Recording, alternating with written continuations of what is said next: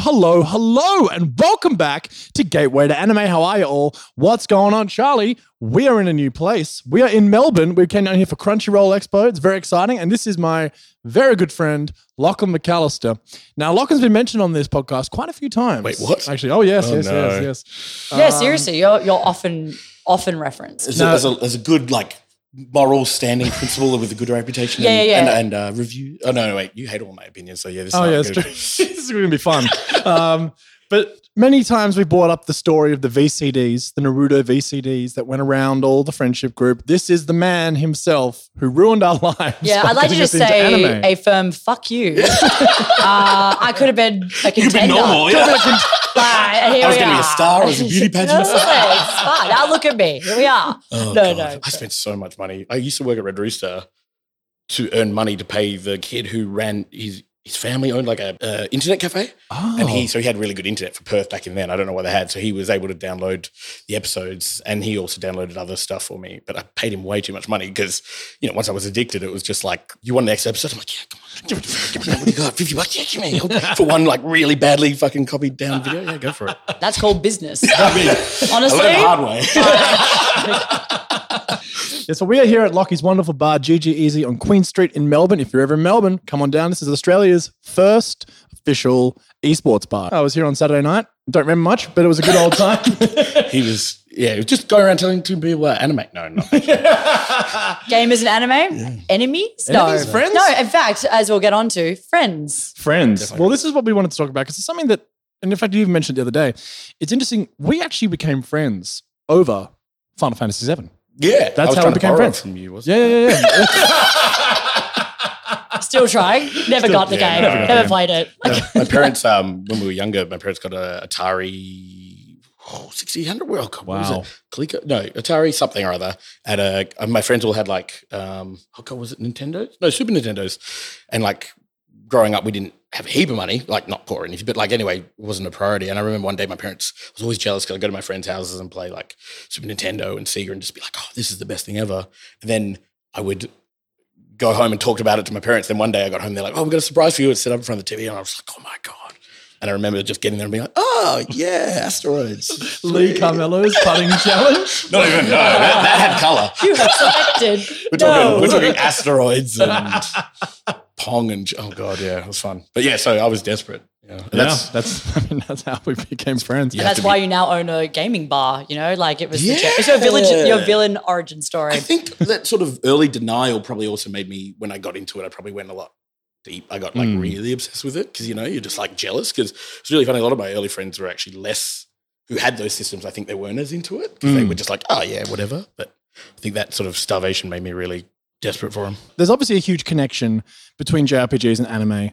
Obviously, both from Japan. Funny that, but it's just they're hugely connected. They're so interconnected, and I'm just going to run through a bit of a history because really we were into JRPGs before we got into anime. You know, it was um, yeah. yeah. Because do we, I wonder, did we call them JRPG straight away or do we just think of them as RPGs? we just called them RPGs, I think. I think. think that's interesting. Yeah, yeah. Yeah. That's the same as with anime though, because we were watching anime, we weren't aware was anime when we were Pokemon. kids Point, like, yeah. And then you're starting watching cartoons from America and you're like, what do we It's call different. this? Yeah. yeah, the nomenclature is uh, is, is interesting. that weird like Western anime. It's like, is that a double negative? You know, that weird sort of like, Mm. would it just be?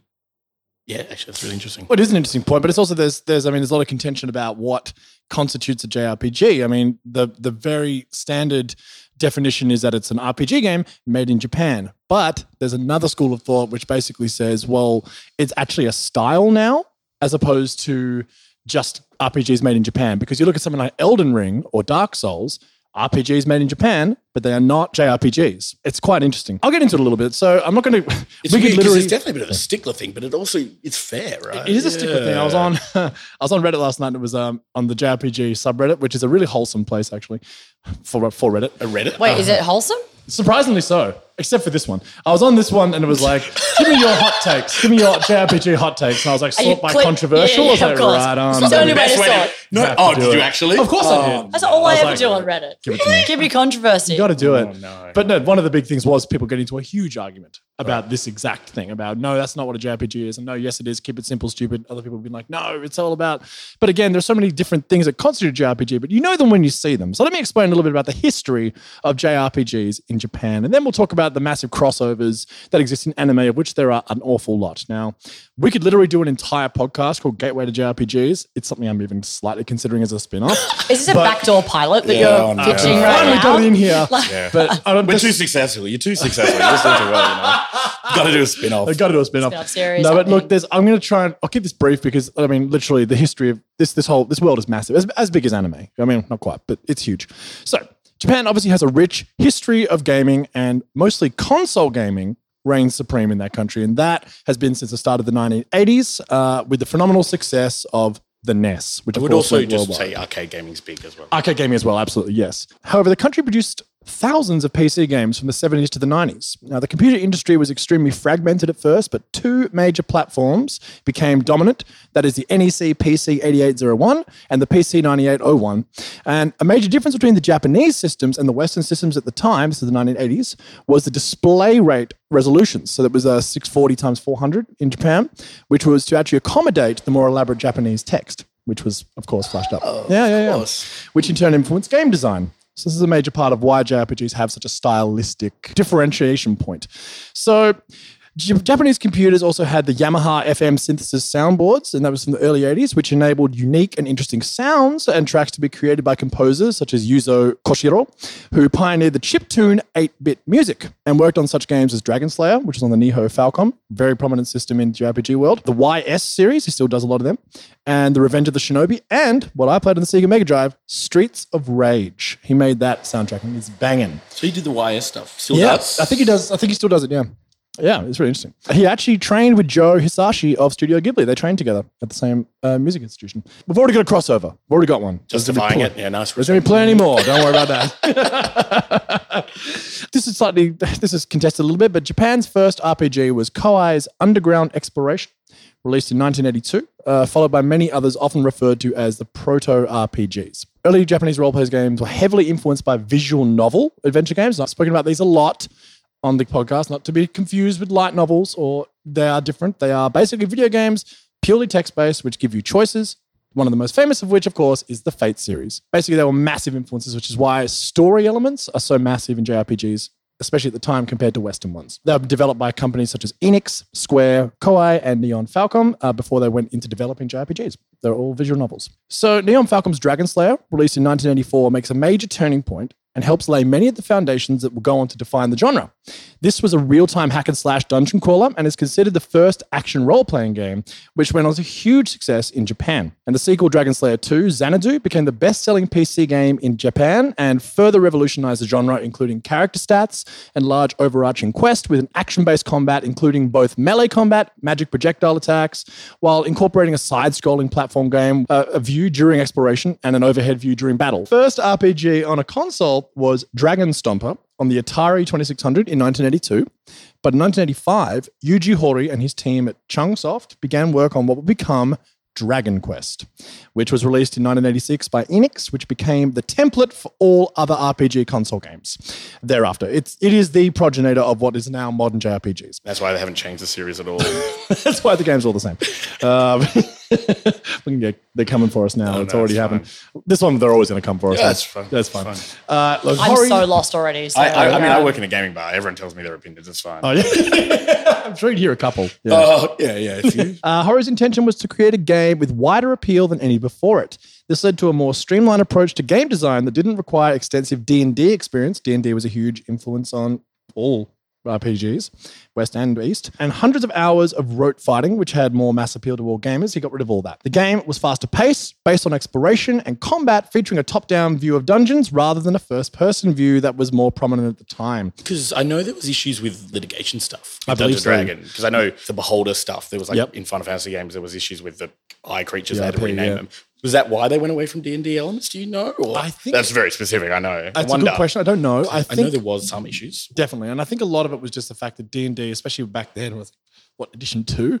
Very slow. And so and a lot of the games reflected that they're very fucking slow and super grindy. Whereas Dragon Quest was just like, bam, bam, bam, let's sharpen this up, baby. So yeah, it was focused more on story and emotion as well. It was a coming of age tale, one of the first times. So it also featured elements still found in console RPGs today, like major quests interwoven with minor subquests, an incremental spell system, a damsel in distress storyline, and a romance element, which are now considered tropes of the genre, but these were the first to do it. So obviously there was anime art style made by Akira Toriyama. He did the character design, famously still does for Dragon Quest, and he is of course Dragon Ball Z's mangaka. And there was a classical score by Koichi Sugiyama. And this was the game that basically started everything. Dragon Slayer was a huge influence on Dragon Quest and also Final Fantasy. So Dragon Slayer on the PC was one of the first that changed everything.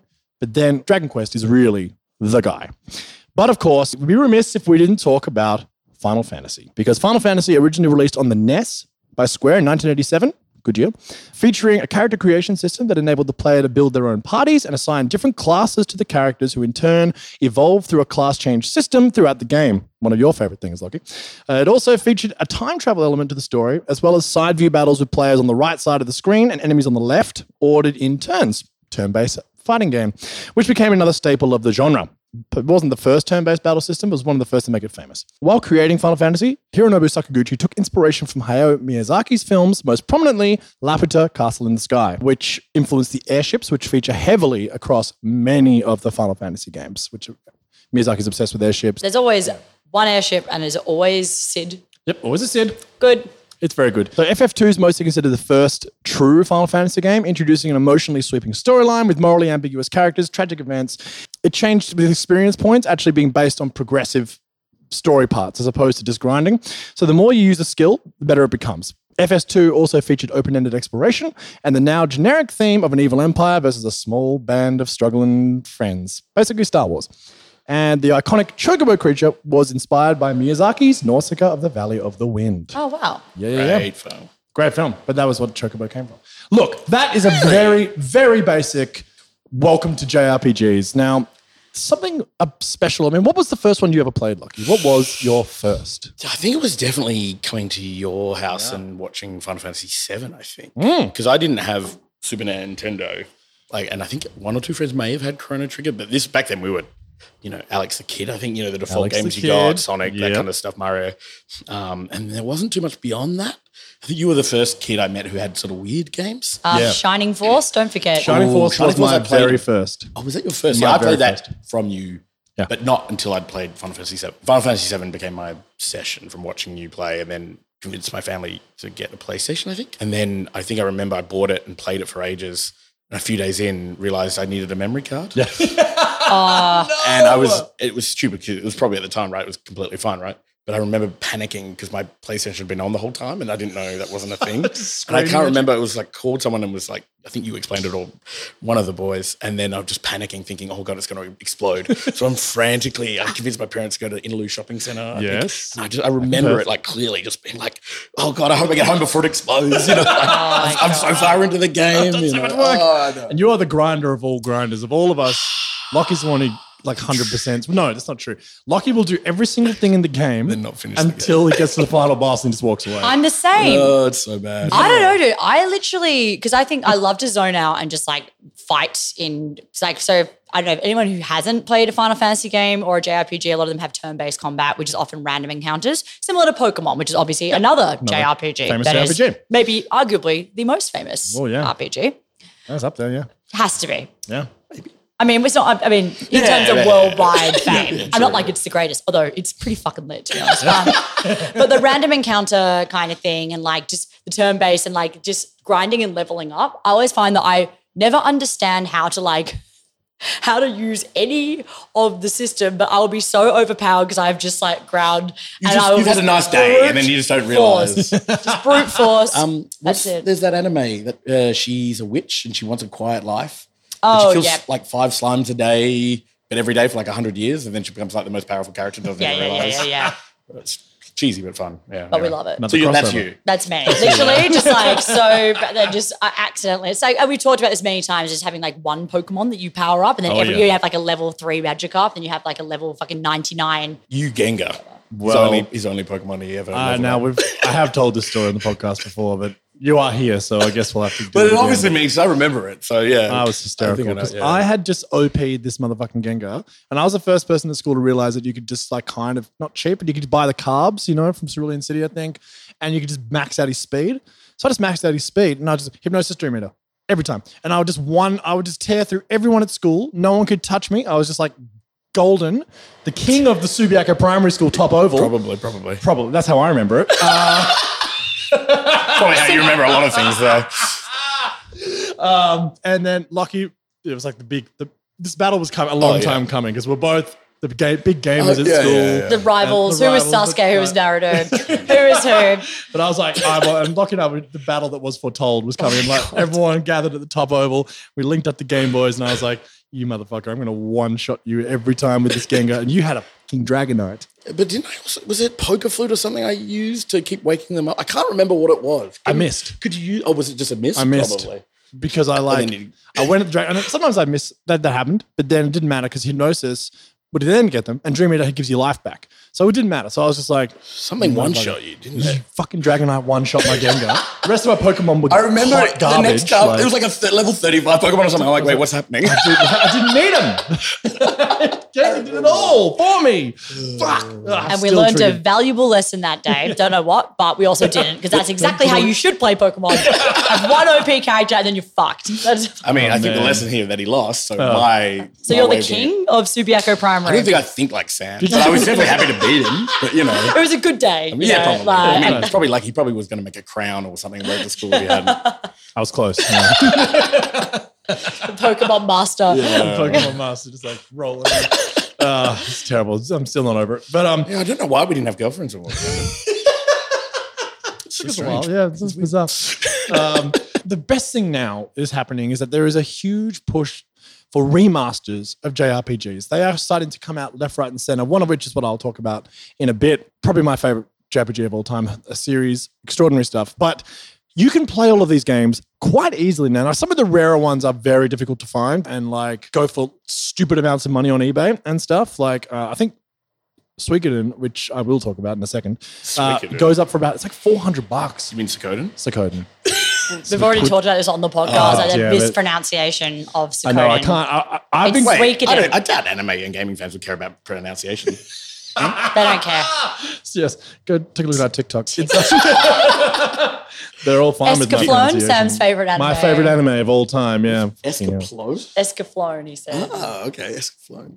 Look, I was breezing through one of my opening sections here. You know, It is funny how often when you think you say something right and you look back at it and you're just like, and you listen again, and you're like, what the hell was I the saying? hell was that word? Like, how did that come out? best is when you merge too. That's oh always man, great. it was just it was anyway. I'm still paying for that on TikTok, but um, I mean, Lockie, what was it about JRPGs you think that hooked you in then and still now? Uh, I really liked the sort of growth and progression of characters. I think that was something I always struggled with a lot of earlier, those sort of puzzle games and jumping, ga- like platformers and stuff like that. I just, I lose, I lost interest. Not saying one's better or worse, right? Because I think it's just what makes your brain happy, right? Yeah. Like for me, the whole like choosing, especially when I can control them in some ways, like if it's just straight leveling gets you stats, it doesn't interest me anywhere near as much. But Yeah. as soon as you give me any kind of control about where my characters go, even if, and I particularly like a game which lets me just make a character useless. Do you know, um, uh, God, is it Pathmaker? Pathfinder?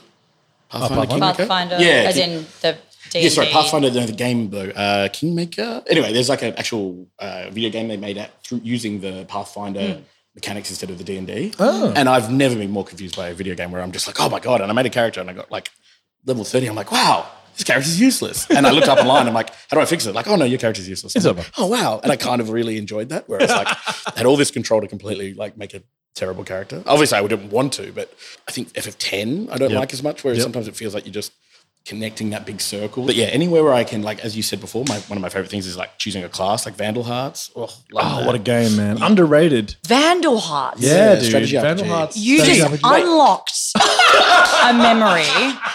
looking into the distance. Oh my god. Yeah, Vandal Hearts was Banger. dope, man. And the Vandal Hearts 2 was a bit weirder, but still great story. But I just strange didn't like mechanic. moving at the same time. Move at the same time. yeah. So tell people the difference between a strategy RPG and a straight Well, RPG. Is a strategy RPG could be an RPG. Oh, that is an interesting one, isn't it? Right? Because hmm. like I would say most people would probably play Vandal Hearts and think of it as a strategy RPG and a JRPG, but then you've got like XCOM, which is a strategy RPG, I guess. Yep.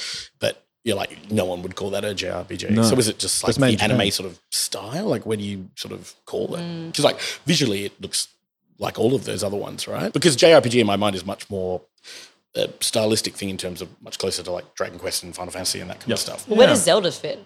Zelda Action RPG. Well, It's an action Yeah, RPG. because but it- is it but it is- JRPG? it's- I mean, it is- yeah, think so. No, Well, it I would is- say no. It is No. Japanese, though, right? it is Japanese. yeah, Yeah, yeah. absolutely. But that's what's interesting because it's like it is. Yeah, in my head, there's JRPGs fit a very specific mold. I think also everyone's going to have their own opinion, right? Yeah. Yeah. Because there's not going to be a perfect answer, I think. But Hmm. I mean, that doesn't mean we're not going to argue about it. I will die on this hill. I would never thought about- this thing. I didn't think. I don't care about until right now. But I mean, Shining Force strategy RPG. yeah, but such a JRPG, right? But it's yeah. strategy RPG. I mean, there's definitely crossovers there. Like, because strategy, the difference between a strategy game is you have a whole army on field and you move them all accordingly. There's generally you have like ten plus characters on a on a board. And whether you end up fighting the evil church.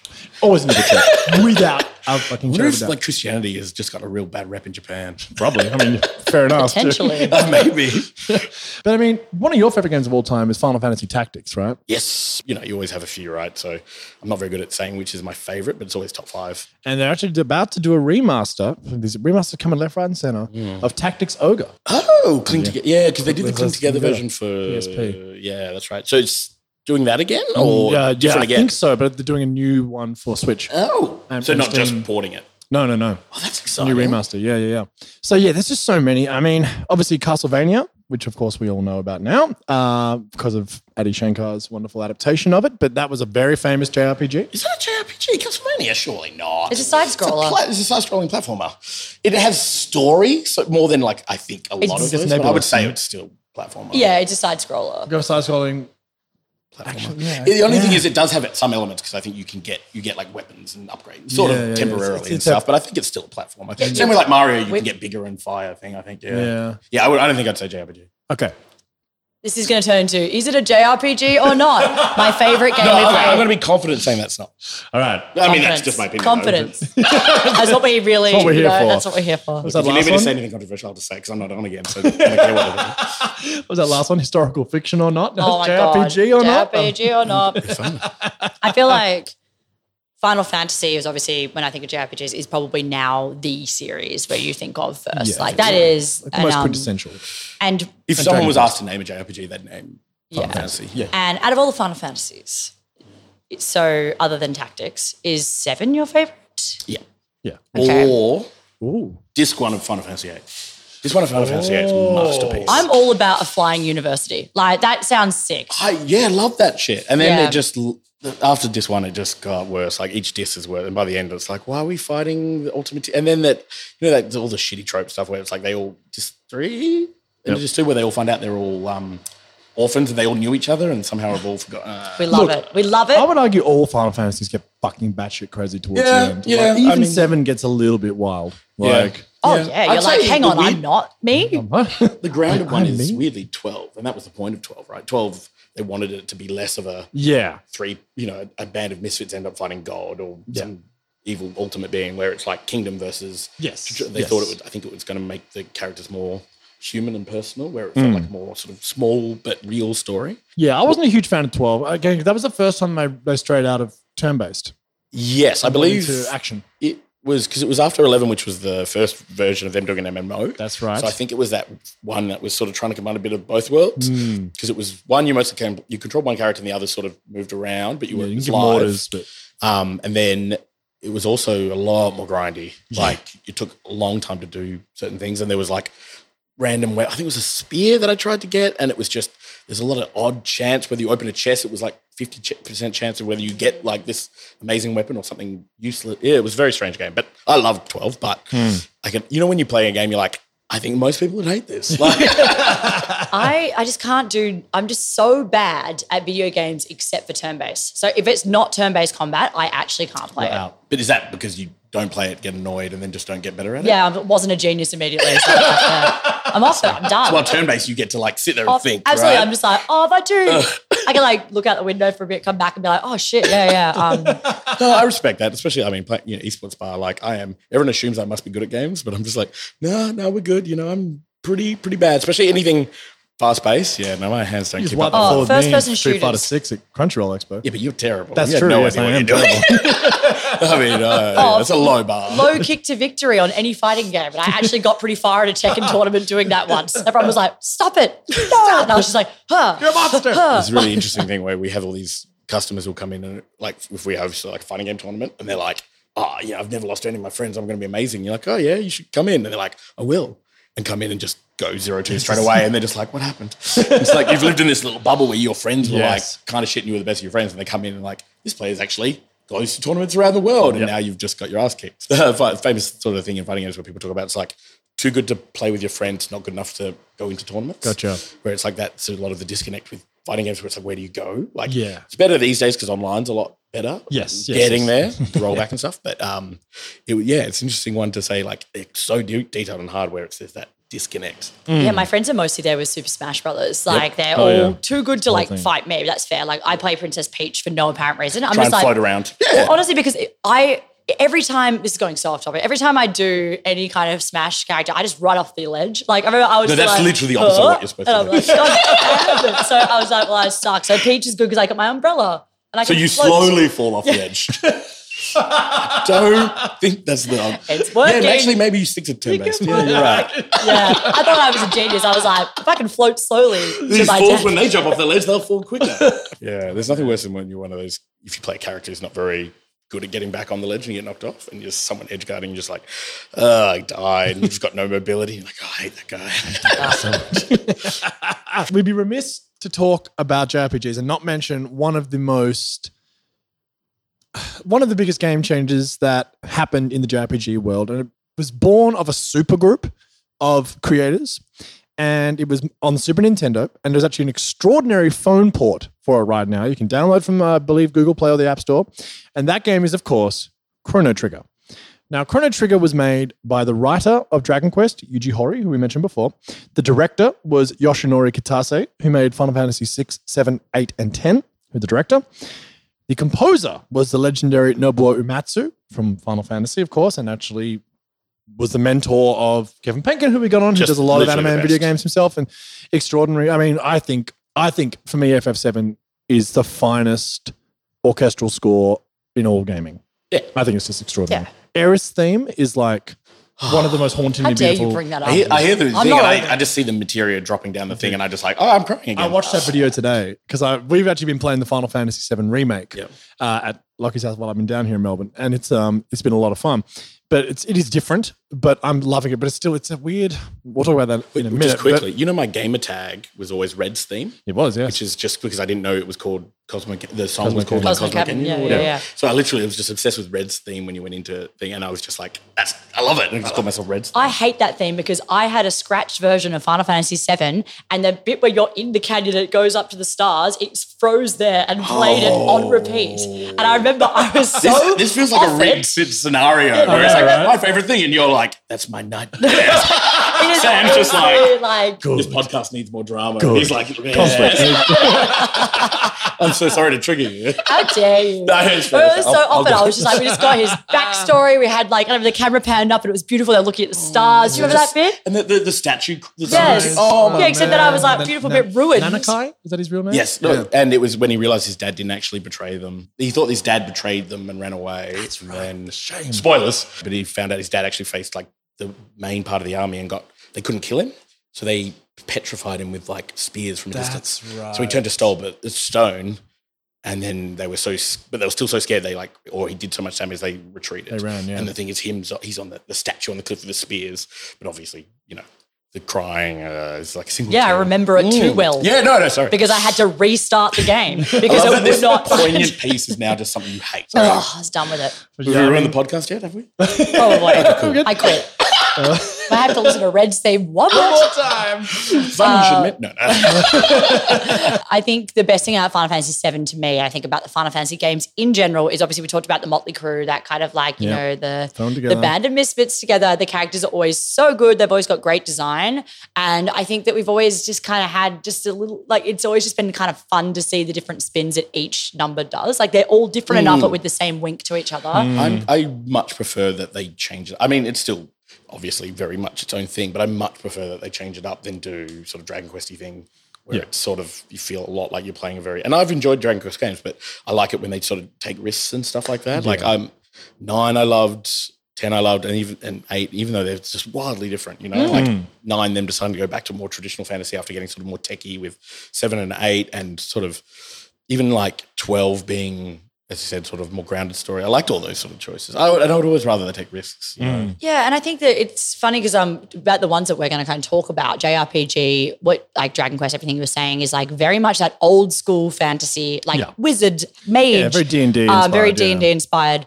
But I feel like Final Fantasy VII is obviously more like cyberpunky, kind Yeah. of that sort of steampunk. My favorite Your aesthetic, favorite? that kind of thing where you kind of go sci-fi elements, Yeah. and they're all so different. Yep. Um, Final Fantasy X is completely different again. You kind Yeah, of go that back in time to like a kind of a more like there's like a, the, they're on an island that is very much like it's, it's sort of different. 10 does also still have that like very RPG thing of like there's there was like an old civilization that was more advanced kind of thing and bit feeling Chrono Trigger was like, and also Akira Toriyama again, Dragon Ball Z, Dragon Quest, did the character design. It is a super team come together to make, and it's quite a short game relatively. There's a lot of time travel, a lot of jumping around, but it is like it was one of. It's still to this day regarded as one of the best games ever made. This and Final I Fantasy Seven. you'd have to say same with Final Fantasy 6 versus 7 and Chrono Yep. Trigger probably the three most common you would Yes. say Suikoden, Suikoden, but it's generally I would say it's generally comes down to Chrono Trigger, FF6 and FF7 for Yeah. most people. Yeah. And I think a lot of the time it comes down to what you played first. These games are very accessible. You can get FF7 on on phone. You can get it on Steam.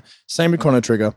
And it's it's much more accessible than it used to be. You don't need an old S, a Super NES with a cartridge, you know. Like, Although it's it's very accessible within certain platforms. I think there's definitely Yes. some argument that a lot of people don't like the idea that you often don't own something. If it's online or if you it's on your phone, sometimes you worry that you don't actually have like a copy where Hmm. regardless of what changes around the world, like say your phone, you know, like your phone gets updated and suddenly you might not own it anymore or the rules change. There's always that fear, I think. It I had true. it on the DS. I had the Chrono Ah. Trigger, or Chrono Cross on the DS. Was Chrono Memory. Cross on the DS? I think it was Chrono Cross. Actually, I don't think I had Chrono, Chrono Trigger. Cross is I underrated. underrated game. Yeah, I think I only played like Chrono, Cross I like actually. Chrono Cross. Still not. It had a lot of flaws, and I mean, like a lot of JRPGs, pretty batshit story. but yeah, Yeah, I just had another obscure, not JRPG, but one that was called The World Ends With You. Oh, I talked yeah, about this. I had that on DS as well, Yeah. and The that new was one? Have you played the newest one? No. I've heard really good things, but I haven't actually had a chance yet. So. there's an anime adaptation of that too. There is. And that's more in line with what I'm going to talk about after, which is that kind of like set in modern day Tokyo in a very different aesthetic, which is also following an anime kind of thing. Like we've got these ones we're talking about, we've got fantasy, that old school sort of thing, and then we've kind of get more and more modern, more and more. It is interesting how much more, even though it was already Japan, right? It is interesting how much a lot of the modern JRPGs are so much more anime in style Oh, and stuff and, than they were in the past. It's something I actually like less, even though I like anime, but you know, yeah, I'm I mean, we'll talk about that later. there's so much crossover, isn't there? There's so many anime adaptations of these JRPG games as well. Yeah. And that is like a huge thing. And and gacha games. yes. Oh, yes. Yes. Well, I mean, there's a new um the new Final Fantasy is an MMO, right? That is The, the, online. 14? the online one. Yeah, so 14 is the big one where they released it. It was a bit of a disaster. It wasn't very popular, but they redid it. Like, and they did it. Maybe it's because Japan they actually care about that kind of stuff. They actually like were like came out and apologized, like we're gonna make it better. And now it's universally loved. everywhere, isn't Oh, it? Oh, yeah. they're doing so well. Yeah, yeah.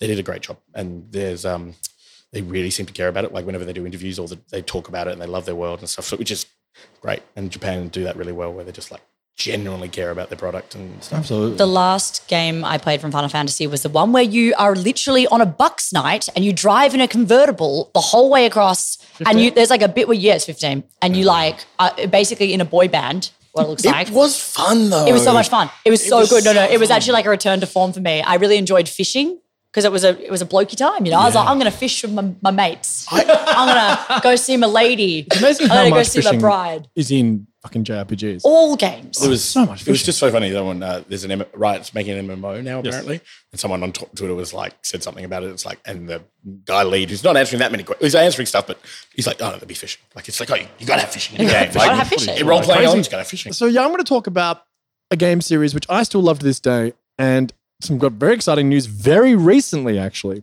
which I'll get to in a second. So I now know the game is pronounced Suikoden, but Lockie and I have spent close to 30 years calling it Suikoden. All of us did. We're all of our friends. We all played this game. Because there's nowhere we were going to hear it pronounced differently. Like, Like, no, uh, a bunch of kids in Perth being like, "Yeah, I've got this thing called Suikoden, mate." Like, How did you get? How did we get our hands on that? my cousin. Oh yeah. uh, went around to his house. He had it. I then went to uh, Blockbuster and They had it. it out. Yeah, they Yeah, used to, that's right. Man, there was Yeah, some yeah, yeah, we wild hired shit in it. Perth. Perth was like, I want to find the people who were bringing that stuff in See, back in the I day. used to, like- again back like with the, I used to have to pay kids to get me stuff. Rez would bring me back stuff from Bali, and Yeah. half the time it wouldn't work. Final Fantasy NTCs, Nine, yeah. bit like your Cosmic Enya thing. Whenever you get to the the Black Mages village, it would just Mm. port freeze, and because it wasn't like out properly yet, or we could, I couldn't remember what happened, and I just broke my heart. So yeah, so what is Suikoden and why should you play it and how can you play it? Well, here we go. It's obviously a Japanese role-playing game made by Konami and created by Yoshitaka Murayama. The game series is loosely based on the classical Chinese novel The Water Margin, whose title is rendered as Suikoden, as I now know, which translates Chinese to Japanese. Um, each individual installment of the series centers on relative themes of war, politics, corruption, revolution, the 27 true runes, and the 108 stars of destiny. These are 108 collectible characters in each game who are loosely interpreted from the Chinese source material. So the first game was released in 95. The latest, well, the last one was in 2012. However, the last fully canon game, which was Suikoden 5, was released in 2006. Now, in 2020, a group of ex Konami employees formed a company called Rabbit and Bear, and they basically got the band back together and they've coined a game which is billed as the um, spiritual successor to Suikoden, and it's called Eiyuden Chronicle. E I Y U D E N. But it comprises the core development team from uh, one, one and two. So they actually started a Kickstarter, which I contributed to. But we drew, you know, it's due for release in 2023, and it's After after the sequel game that they're now releasing first. Well, yeah, no, they've done so. They've done a weird spin. There's another one. There's, there's called Eiyuden Chronicle Rising, which came out just earlier this year, which is a bit more of a side-scrolling Did you platformer. play it? I never actually. I didn't play it. It's on. Steam right now. I didn't actually play it yet. I I've will. heard okay things. I will. I heard it was all right, but like it was always part of. I think it was one of their stretch goals, and they just. Oh, was it? I think I don't so. think it was meant to come maybe out it wasn't. before the no, game. Maybe though. I don't think it was. I doubt the stretch goal was like, let's delay the thing you want. Yeah, no, by doing it another mustn't game have been. first. But It was. I remember there's a bit of controversy around it, but it's out. Uh, you can play it right now. But everyone in the community is so excited because like this game just got Konami, interesting company, decided to make money in gambling, so they just make fucking gacha machines. and slot machines, and just slot straight slot machines. machines. So slot machines, Apparently, yeah. there's a. I'm not sure if it's a slot machine or a um, uh, pachinko machine, which has all of Metal Gear Solid Three, where you just sit there and you do pachinko or you, uh, slots. I can't remember, and then there's just a screen that just slowly plays Metal Gear Solid Three. All the cutscenes from Metal Gear Oh my god. That's what happened to running out of Konami. ideas. That's Yeah, crazy. yeah. They also have Metal Gear Solid, obviously. Very, they, they, were, they were once one of the primary players in the video gaming industry, especially JRPGs. Like they, they were the guys. They made Vandal Hearts too. Like they, they are just there. And also, um, Azure Dreams. Was Dreams, Konami, yeah, yeah. absolutely amazing company. But have We're, we're an amazing. we're an company, amazing yeah. company now, very much derided in the in the world. But the fact that these guys all got back together to make this game, which obviously they don't have the IP for Suikoden anymore, uh, and they're making the spiritual successor. I am so excited about this. It is a really exciting time. Um, uh, but a couple of days ago, the time of recording this podcast, Konami What have the odds, actually? Just a, What are the odds? literally a few days before we do this, because we've been talking about it all so long, and then and also like we famously have given up on anything Konami doing because it's like Everyone they up. make so much money just from doing gambling. Why would they Why would care? you do anything else? But they are now releasing a remaster of Suikoden 1 and 2. Oh, it's sick. on the Switch mm-hmm. and on Steam and all of the Xbox, above. PlayStation, Xbox, everything. everything. It is finally coming out. You can play this game next year, 2023, depending on when you listen to this Because it's been hard to get to like to get people to play it. Whereas this thing Really I'm hard. recommending is one of the best JRPGs and just an amazing game, right? Oh, like such a beautiful game. It's almost Game of Thrones esque. Again, no no god fighting. It's all politics. Yeah. It's all there's a lot more fantasy based, but like there's magic, grounded. obviously. but Some betrayal in there. a lot Oh, of betrayal, yeah, man. like- I'm tri- I'm not triggered. I say the word too often. I'm upset thinking back on some betrayal in that game. Suikoden 2 is to me on par with Final Fantasy VII as my favorite game of all time. I, I will go out and say you talk about Suikoden more than seven to you? I think Suikoden 2 is you, probably you play like every game. You, Yeah, you yeah, play it like once a year. You tell me you're playing it. Yeah, so I just can't help it. It's too fucking good. It's, It's so fucking yeah. incredible. One of the best bad guys in all gaming history. Yep. Luca Blight. and the fights And really the fight banging. with him is actually like Suikoden's quite an easy game. Like it's not really hard, but that is Yeah. a fucking hard fight. yeah, it's, if you're not expecting it, I remember being very surprised. Because again, yeah. like we talked about, like you have like one party, and so like you mostly use the same characters. Like it forces you for storyline reasons to use certain characters, but you have quite a lot of flexibility, and you have a, a of them, party yeah. of six characters, not three, which I really like. yeah, six characters. I always want to include more characters in games, but you can't with a lot of times with three party. And so having six was really fun. But yeah, then suddenly you fight this boss and he's crazy overpowered, but you have to fight him three times parties of six. And suddenly you've got, you know, you've got your good party of characters level 30 or so. And then you've just got all these chumps. You've got all these Gengen yeah. on level seven. He's just like Kobold fighting like a beast god. Like, ah, Yeah. so I just love that you end up. go Gengen. Get him. I love that that is you ended up with like your when you you can collect and you don't have to get all 108. Right? No. That's quite hard to do that. Um, but if you get all 108, they like live in this like castle It's that you building own, like a, a base camp, and you can like walk around and be like, "There's my blacksmith making the weapons." You're like, It's- "There's a, a chef." Like, like, is there a chef? The- in like, the second game, there is a cooking Iron Chef oh style mini game, and Yeah, it's so actually sick. one of the best. In fact, it was one of the actual stretch goals for Eiyuden Chronicle was cooking mini games. Like, yep, I have a bad habit of getting really drunk and trying to explain Hai Yo to people, and then just looking at me like I'm a nut job. Especially all these young kids, where I'm like, "So Hai Yo is this chef?" And, and you play like I'm chef, and like you have all these recipes, but it's actually there's assassins, and everyone's like, "What are you fucking talking about?" But it's in, you're in your castle with your character, and everyone's like, "Yeah, no, this didn't happen." then I'm talking about samurai pizza cats, and it all just goes wrong. Oh, it all goes out haywire. Kids never believe it. They never believe it. Dad too much, did too much acid, and now he doesn't make sense That's anymore. it. Great thing about Suikoden as well. There are three different battle types. You got the normal random encounter turn-based battle where you have six different people, five plus protagonists. They can do unite abilities. You use runes, which are magic, you know, wind, fire, all that stuff, and then you get really crazy personalized runes. 27 true runes are one of the big story mechanics. The protagonist pretty much always has one. And there are also one-on-one duels as well, where it's basically a rock paper scissors situation. You have attack, defend, wild attack, and the characters you verse, you fight, you hit each other at the same time. And they go to like a two dimensional parallel, looks like sort of fighting game almost. yeah, yes. it looks yeah, and like and the way you figure out what your opponent's going to do is that they have a they say something before each round of fighting, and you're like, oh, he's going to have wild attack. I'm gonna kill you. He's like, I think it's gonna be a wild attack. defend. and then there's of course the war battles, which changes every time. Uh, so the, in Suikoden 2, it's like a, a proper like uh, strategy version. It's Uh, a, it's um a strategy RPG, yeah, really, strategy pretty much. RPG. Yeah, It just yeah. goes turns into a tactics game basically. And in number one, it's more of a rock paper scissors thing. It's like it's so Yeah. cool. It's so fucking cool. And it was sort of what you were saying just before, like brought up the, the chefs and all the other stuff you can do, and then you've got. To, I think that's what's so great about those games, and I think Persona does that as well. Where you got Mm. maybe not as much mini game stuff, but you've got all these side things you Oh. do, and I, that's what I love. Yeah. Where it's not you're not just doing a linear story, where you just visual noveling it almost, even though you've got some control. Mm. But like any of these games where there's all these sort of side spots, and we're, we're rewarded for like exploring the world. Like Yeah. you find more characters, and you said you suddenly you get the chefs. You have a whole new world you can do, and it, your castle gets better, and then it opens new things in your castle. Like you can literally see it get like stronger and stuff. Yeah. And again, that's sort of what I liked about Azure Dreams, is where you're doing all this side stuff, but it matters and it's reward. I don't know. Absolutely. I mean, even with Final Fantasy VII, there's two characters you didn't even have to get to complete the game, but Yeah, everyone wanted to get God, I them. always it's so obvious. I forget that you can actually not You, get. can, you can don't get have to get, you Vincent have to get Yuffie. Yuffie Yeah. or um, or Vincent. You don't have to get either of them, but of course you're gonna get yeah, this one. the Yuffie, you vampire, outside and you're gonna you. get. I mean, she you stole my materia. I'm off it. Yeah. So I'll- I've never been more annoyed by that side. Like, she's annoying to get, but I do like her. She's a good character. Vincent's obviously very cool. He's got a gun. He's a werewolf, like I mean, It's they, a vampire, right? Vampire werewolf. he, well, he's, he's turned into demon. His limit breaks at each level of different demons he turns Yeah. into. Yeah. and I think the last one's like Satan sort of wings. That's and stuff, right. Yeah, yeah, yeah. Because his first one was like a behemoth, like a bit more feral. But there was even the spin-off game with him.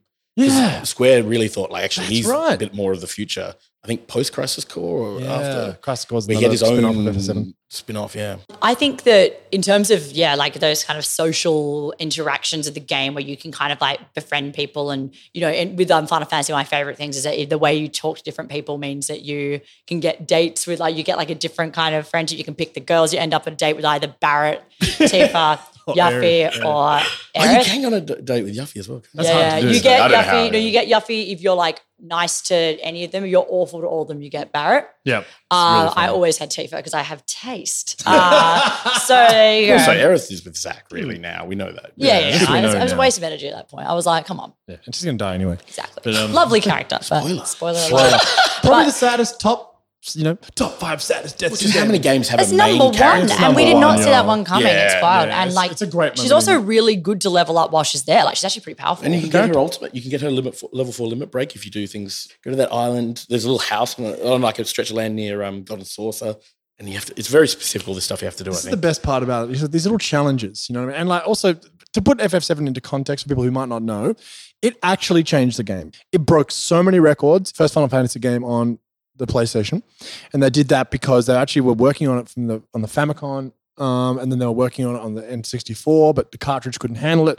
So then they took it to the CD, which is the only thing that could actually Do you know- handle. It was huge. The testament to how good Final Fantasy VII is, it's so mainstream popular and popular that every edge lord who does like RPG lists never puts it in their top ten because they're just trying to be cool. yeah, yeah, yeah. They're trying to be that dick, you know. And you're like, fuck off. Like Yeah, it's you good. can like six and Chrono Trigger more, and there's a lot of arguments for both. Yep. But the, the amount of them ones where I see where FF7 is like either end of the ten or not on it, and it's just yeah, it's just garbage. wrong. in terms of that, like, so, um, yeah, actually, I agree with those guys. So, Oh, wow. no, no, no, Seven's like my, my number one, number two. Sorry, actually, Persona has beaten it. I Persona love Talk to us about Persona 5 Persona. Royal. If we want to talk Four's about anime too, but- crossovers and things that in, influence, you know, each other. and things that Persona. really utilize a um in terms of like how like side quest social stats like that is literally a mechanic of how the game works and um so persona is a series that is actually a spin-off from a game which i'm not that familiar with Shin Megami Tensei. yep uh, and i don't know much about that game to be honest with you i kind of came into it and i've only played persona 5 and I played Persona 5 and Persona 5 Royal, which is like another version they made about two years later with like new songs and a whole new semester added on, that kind of thing. I'm Creepy, creepy extra stuff. I'm Yeah. really, really excited to play because they've announced that they're actually releasing two and three and four, I believe, uh, t- for the Switch for play that they're Oh, because at the moment you can't play them unless you buy them. Like there's not. Four is on Steam. Golden, yeah. Yeah. Golden is, I'm not sure, is four on Switch? No. Because this was the 25th anniversary, right, this Yeah. year. And everyone was like, been waiting for news and they've just announced barely anything from Yeah. memory. Everyone was like, six is going to be announced this year and like nothing's been heard, right? Yes. So they are releasing it on Switch and PlayStation, so you're going to be able to play those games, which I'm excited about because I've never played them. What I've heard is that four is quite similar to five. Yeah. yeah, it's very similar, but it's a really good game. I, I, I the only problem I had, I, you could guess, I think it was really obvious who the bad guy was going to be really early, but other than that, it's a really good game. So the way that Persona 5 works, which I'll kind of focus on, I know that they uh, is that you kind of play what I'll describe as like two different worlds at the same time. And it's the most anime shit you could like. If you want an anime in a game form, they've actually had successful anime series made out of this. Not so much five. Four was a really good anime. Five, five's not very terrible, liked, yeah. It was bad, yeah. But five was a hugely successful game. I think the most successful of the franchise. People were oh, Yeah, five's so big. and there's so many things to like about it. What I really like about it is that you play in the daytime as a Japanese high school student, and everything that you do in your waking world, which is like, you know, studying, and whether you pick to you pick to like go study at the mall, or you can go like hang out with your friends, or have a social like everything you do like reflects what happens when you go into palaces, which at night time you become a phantom thief, which is very much like heist kind of thing. It's turn-based combat. That's really badly explained, but basically it's like you go to this high school, um, you realize you're like a transfer student.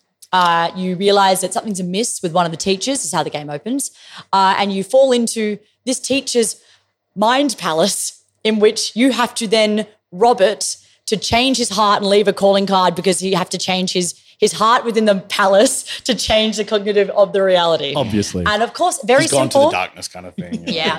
But it's really, really fun because you get the absolute duality of playing like, you know, it's almost like a, a dating sim. It's almost like playing like It's you, such dating sim, Because you can it? I mean, romance is, yeah. yeah. You can romance people, you can like run and like the, the way five is you can run around Tokyo, you can like play basketball, you can go do karaoke, you can go hang out with people. And it is so much fun to do that. But then just know that everything you do is not like sort of just like it's not side quest in a way that's not going to reflect. Like sometimes these games you kind of like something like you literally are building on your fighting stats for when you go into these dungeons and palaces as they call them. And what I love the most about this game is the best looking game I've ever played. It's so stylish because I love anime. So I know it wouldn't be for everyone. In, I mean, if you're listening to this podcast, it's probably going to be for you. Let's be real. I would say Um, it's better than a lot of anime because sometimes anime can be very daggy. Yeah. Oh, yeah. But the stylistic dare choices I think they do in Persona, like, I mean, I love anime, right? But you know, pretending it's not can be cheesy sometime. When we went, to, we were at the, we were, uh, went to see the early screening of Blue Lock, oh, yes. and then we were watching a weird, sexy video shoot of an anime model of Nami for like a minute and a half, and all these interesting Beforehand, shots and like animations in the background. We're just like, yeah, we live in a weird place sometimes. But um, Yep. I think Persona, the stylized choices, I don't know, they're really cool. That because Japanese streetwear and stuff, and a lot of Japanese brands are really cool. Oh, yeah. But sometimes anime can feel a bit daggy, but Persona 5 meshes it. It's so So stylized. I love it. It's so good. and the, of both. the franchise is very famous for its soundtrack as well. yes. and how amazing that is. And there's so many, and also like because there's similar to Final Fantasy that way where they're like they're similar structures. I think four is very similar, but you have things that you uh, you can have multiple personas, and that's kind of the the way that the game works. Is during combat you can swap personas. Uh, in this one, you have a mask that you rip off. In Persona 3, you shoot yourself in the head, and it is a lot, and it's dated terribly. So Three it's is like- a weird it's so wild. Like because in this one they kind of to get your persona, you just like you put a mask on. It's like persona, and this one it's like persona. Shoot yourself in the head, and it's like a school kid, and you're like, wow. The best thing on that game is like in terms of storyline. It's really great characters development, and you can you feel like you have a lot of control over it. Um, there's a really great mechanic where you get kind of like you get day and you get limited time to do things. So you have to pick really wisely like what you're going to do. And I realized that I completed the game without even unlocking a single thing of one of my social confidants, which turned out to be the best one in the game. And um. I don't even want to talk about it. Okay, okay. It was so bad. I can't even. Still triggered? I'm upset by this. Once you level it up, Red's theme plays. God. I um yeah, I got like to level. I didn't. So have you played? yeah, yeah, I, I'm, I've been maxed. I, I have spreadsheets. Right. I try and have things where I can, as efficiently possible, max out everything the shortest amount of time. Yeah, cool. Wow. So uh, um, a Other lot of people have done it the as well, though. Doesn't surprise me. a lot of the confidants you have to unlock for storyline purposes, but one of them I unlocked one, and then I never unlocked him again, and he was the coffee shop guy. You, the dad, foster dad? Yes. What? I don't He's know an how, I, amazing how did I character. get through that without that coffee and being able to make that because you And he asks you, like, let's have coffee. And you just go, fuck off. yeah, literally, I was like, I'm busy. Like, I'm a real dad. like Run up the stairs. Like, I'm gonna max out this weird politician character that I decided to max wait, you- out. Wait, that? Yeah, I did that. That's so strange. Because he's kind of hard. You have to go on like Sunday and, or there's certain days you have to do. That is a classic me, though. I was like, I'm going to do this really obscure thing and then miss one of the main social links. Who you can't even miss. You've just denied him somehow all the time. Yeah, yeah, honestly, because there's something you have to do. Like it opens up. you hate him? And then no, I don't know. I So think it's I, more whimsical. I don't know what happened. Yeah, I just think I just. I think I just kind of. It would tell me, but I respect it. But I got, you know, I got the I got the shogi player, I got the Yep. fortune teller, I got all the random ones, Yep. and then the main ones which could actually help me in combat. Because you actually, if you max them out, if they're on your party, then they get, give But you even, amazing. even and we talked about just before, sorry to interrupt again, but just like every if you max out a character, I think I can't remember, like so I'm not gonna, but like you max out the fortune player lady, and you just get little bonuses when you fight, and so you get like just all these, so everything just never feels pointless Mm. because you're just like as a person like me, like I didn't really like the fortune teller lady, but you're still gonna max her out and get all through all the social stuff because you get to be like, well, I get all the, I get like plus something or other, you know. She's really actually like the most useful confidant in the game because she can boost anything if you go to her. right. So you can go to her and she can go like, I sense your friendship is going to move on quickly, and you and you get that, and then that you'll go and you So- up a link, social link. My whole thing is always doing boring. early on. No, no, no, yeah, it makes sense.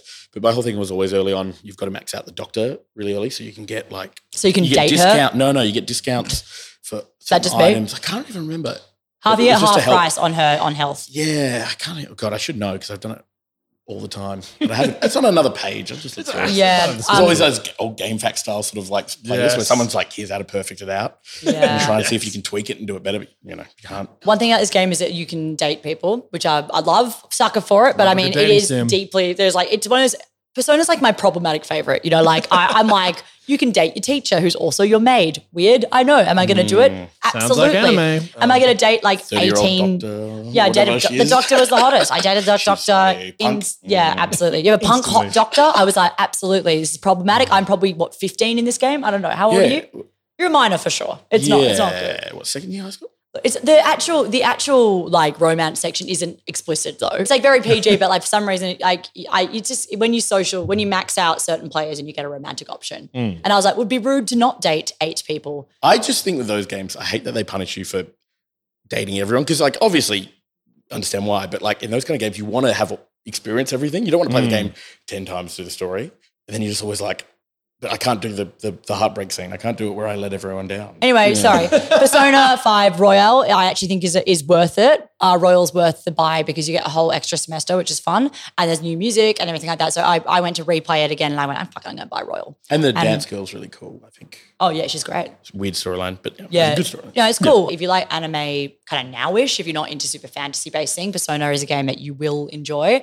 It is also just it's addictive. It's so addictive.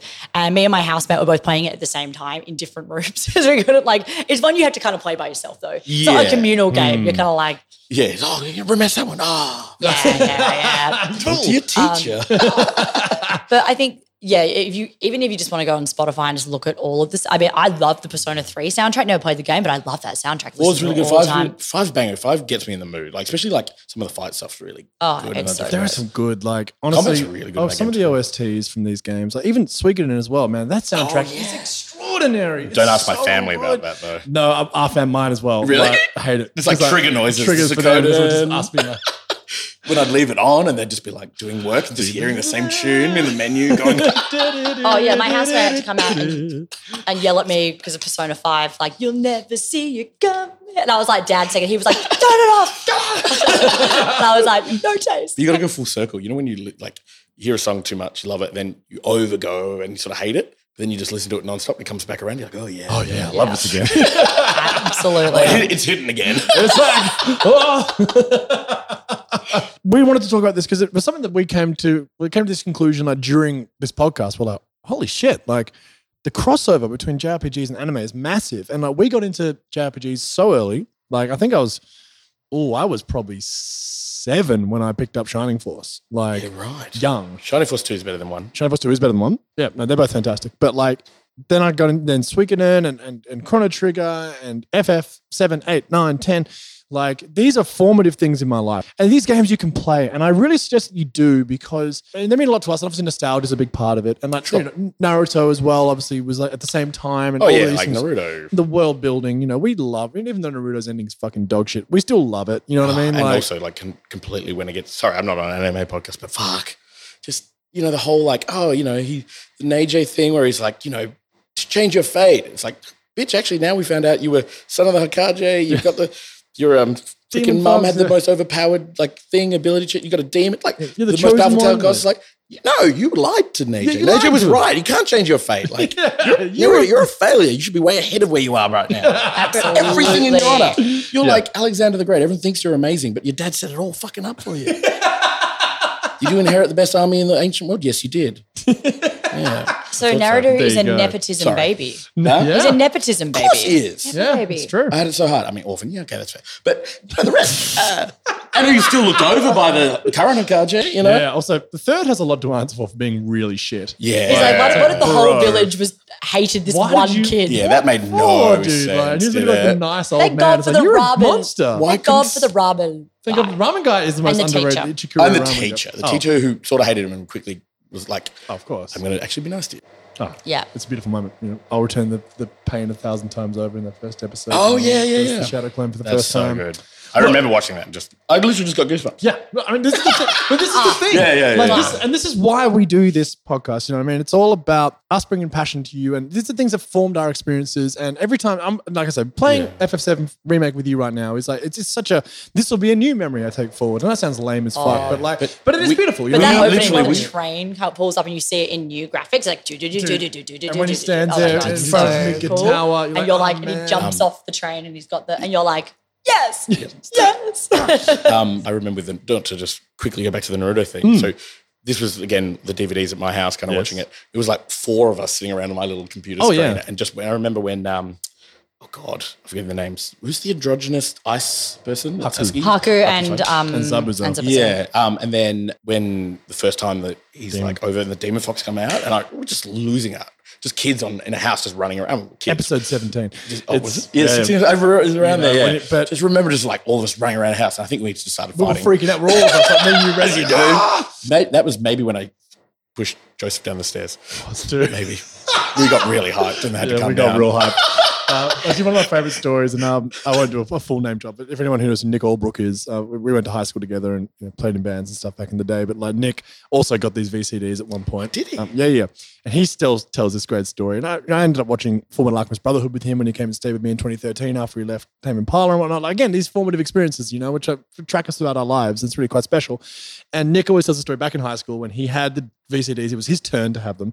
And of course, the Rock Lee versus I'm the only one who Gaara had to fight work to pay for them, though. But anyway, Thank you. For I your also sacrifice. watched those, so thank you so much. it was the worst decision, business decision. done- of all. I used to work 15 hours for probably five dollars an hour at Red Rooster to buy these CDs, and then with any money left over, I tended to take the boys out before we watched them and buy Red Rooster. I, looking back on it, I probably screwed up my high school studies and everything just to do But this. look at what you did, you know? Yeah, 15 hours a week to earn $75, spend 40 on it, one CD because I had no other option, and then give you guys some food for 35, some cheesy nuggets for 35 bucks. It was a good time. Do you owe me a drink. yeah, I think I might owe you a couple of drinks. The memories are priceless. very Oh, priceless. Some MasterCard ad.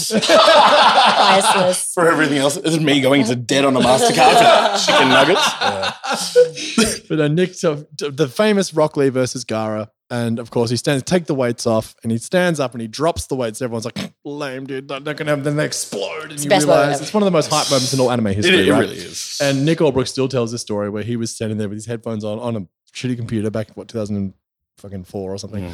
and just went like. Kick us off! Nick Allbrook. Like, literally stood Wow, up and I've never then- even seen then him had to like, then had to like wait, look around, be like, oh shit, is anyone home? Like, and then sit back down and be like, get in there. Like, but it's these hype moments. And FF7 again, you know, Aerith's death and these things. These Can I, can I have a moments. quick hot take? please. It was better when AMVs were still around on on YouTube, the wild early days, They were so where good. everyone just made like Evanescence. And, It was Linkin um, Park. Linkin, Linkin Park. Park. Every Dragon Ball Z hype was to Linkin Park. Oh, One thing I don't know why, and then just oh, it's the then his hair's going to turn yellow. I know it. I know it's coming. Uh, yeah. Oh, so exciting. Oh, that was the glory days. Those are the glory days, man. But anyway, we hope that you can find if you if you have played any of these games, I strongly suggest a replay. I actually read an article a little while ago, which uh, they did a psychological study where, like, because gaming, obviously, we were one of the first generations to really properly get into it. I mean, it Yep. was before us in the eighties and stuff, but then you know, games came of, came of age when we came of age, right? And there is actually a psychological benefit to going back and playing the games of your childhood because it takes you back to a time and place where you were at that time, right? And it's like it's a new phenomenon because again, you know, we're only sort of starting to get the information and the data in on this stuff. So I would strongly suggest, like every time I go back and play Suikoden, as you've said it once in this podcast, it's like it's like a warm hug, like seeing a good shonen show. It's like a, you know, like Naruto, anything else. Why we still love Demon Slayer despite all its flaws. I'm like, I still love it. You know, like Persona's not a warm hug, but it's No, it's, it's a creepy one, It's a but, lit um, time. it's- like that's all I'm saying. it's- it's great a fun. lot of fun. But that's the thing. And like, we hope that you can find some of these games yourselves. And if you haven't, these games still hold up. And get the Suikoden remasters. I promise you. First game's done in 20 hours. Mm. I would It's so say- fast, so simple. I would say play two first. I do. I would just do one. So you can knock it out. Knock it out. It's, it's almost like it's almost like a prologue to two because I, I think the it same hasn't characters. aged as well, and It's- it's, not as good a game. It's more basic. I think Two basically just fixed every mistake that one had and just made the same game but better. Start, start with two. Because if they don't like one, they're not going to play two. That's true. But yeah, either or. And FF7 obviously still holds up. The remake's fantastic. It's just about to come out. So on with Final Fantasies, you can play any of them at any point. There's Yeah. only there's only a couple of sequels. It's like 10-2, which I would recommend playing 10 before 10-2. uh, or you might not get Just it. Live would be like, so, I mean, it's confusing Oh. even after you Yeah. play Yeah, I know. it It's I love that game. Why are we but, doing costume changes? Like, shut up. Don't worry about it. mate, Um, dress spheres Dress are the fears. best. Oh my god. That Oh, was the best. There was a magical girl transformation. Also, I Every- will say it was good because a lot of, not to like simplify things gender wise, but there was a lot of women I know who really liked that whole Hmm. aspect. And it was like, oh yeah, it's like they were actually doing different things and exploring stuff. They could have just played it Yeah. safe, but they did something really cool and interesting. And the, a lot of people I know absolutely adored that mechanic. And Yeah. That was cool. character, yeah. It's, It's like actually like Persona that mechanic because you end up with a different stat with it. Like when you change Yuna's outfit, Mm. it becomes like a different. You kind of have Although different things. I must say, the whole like, oh my god, uh, oh my god, blonde girl, and yeah, sorry, and the whole like early storyline about the creepy coach sexualizing her and like her coming like, oh, don't sexualize me, then them instantly putting her in like a late red latex catsuit Oh, is yeah. very Japan. Oh no no yeah Persona Persona is not Wait, is one there that no self awareness here? Persona is definitely not uh, one that I'd be like yeah like feminist masterpiece. but boy is it fun to play. It's I- my problematic fave. I Yeah. really hope. I know some people don't like this, but like, because the main character is always just standard blank protagonist, right?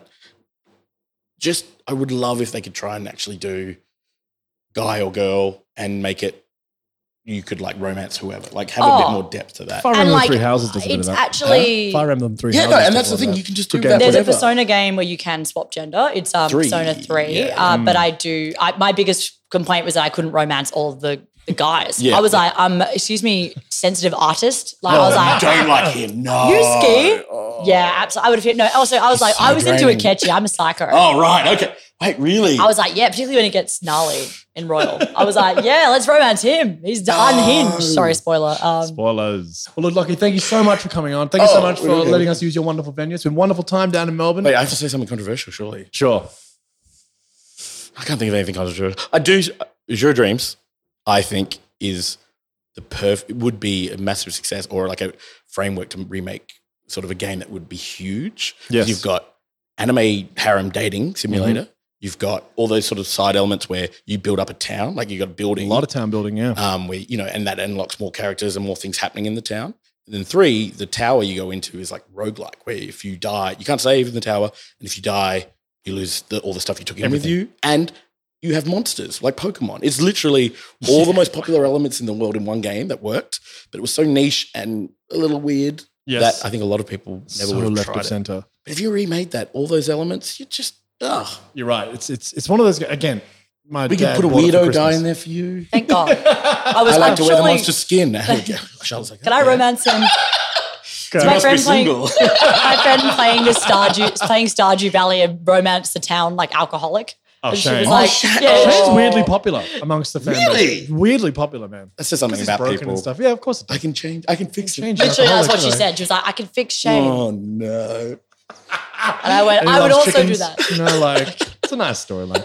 Stardew Valley is another great example of like you know how these things can work. That's that's JRPG inspired, surely. You know, like Well, Harvest Moon. Harvest oh, Moon. Oh god, I, oh, I man. loved Harvest Love Moon. That was Harvest more my OCDness of Oh, yeah. arranging things. I love and. Stardew Valley as well. We played it a lot of times together. I used to emulate Harvest Moon. Hmm, great game. God, now I'm just I'm just going down. See, we, we need more time. I want to talk, we haven't even talked about like Xenoblade or Xenosaga. We're talking about You could do a whole podcast everyone's on favorite Wild Arms. JRPG. Oh, so you could do a whole podcast on this. You know what I mean? Well, like not. just purely. You'd know, definitely like it's just probably so not. good. enough- Is there enough new ones? There's. so it feels like it's very light novel dominated these days. Yeah, sort of. but it's, I mean, it's still massive, and it's only getting bigger. And like again, if Well, there's Star Chronicle- Ocean. You've got um, you've got so many Phantasy Star, JRPGs. you know, like there's there's Star Ocean till the end of time. oh, Like, Limley. so many, but like Arc the Lad. Remember that? That was a strategy Oh, that one. was a great game. Good yeah, game too. actually, I forgot Oh, about that. For hours. there's so many. Um, we've played a lot of games. Yeah. Most of my life. Um, Uh, Vanguard Bandits. Vanguard Bandits. Holy shit!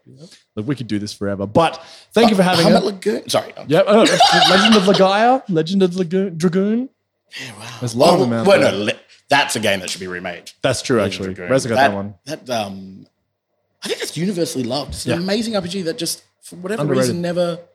Never made Oh it. wow, yeah, Yeah. that's Dragoon. Legend of Dragoon. Yeah, really, played really, it. really Yeah, un- yeah, underrated. But I- like, there's so many. Again, the JRPG subreddit's actually a nice place. A lot of people just being like, "Hey, I remember that game. Yeah, that game's sick." Like, Yeah, right. of course, a lot of people being like, You did "I hate literally that go. game." You're like, yeah, you cool, did man. literally go. It's really wholesome, and then told us about the all controversy. these. Yeah, yeah, yeah.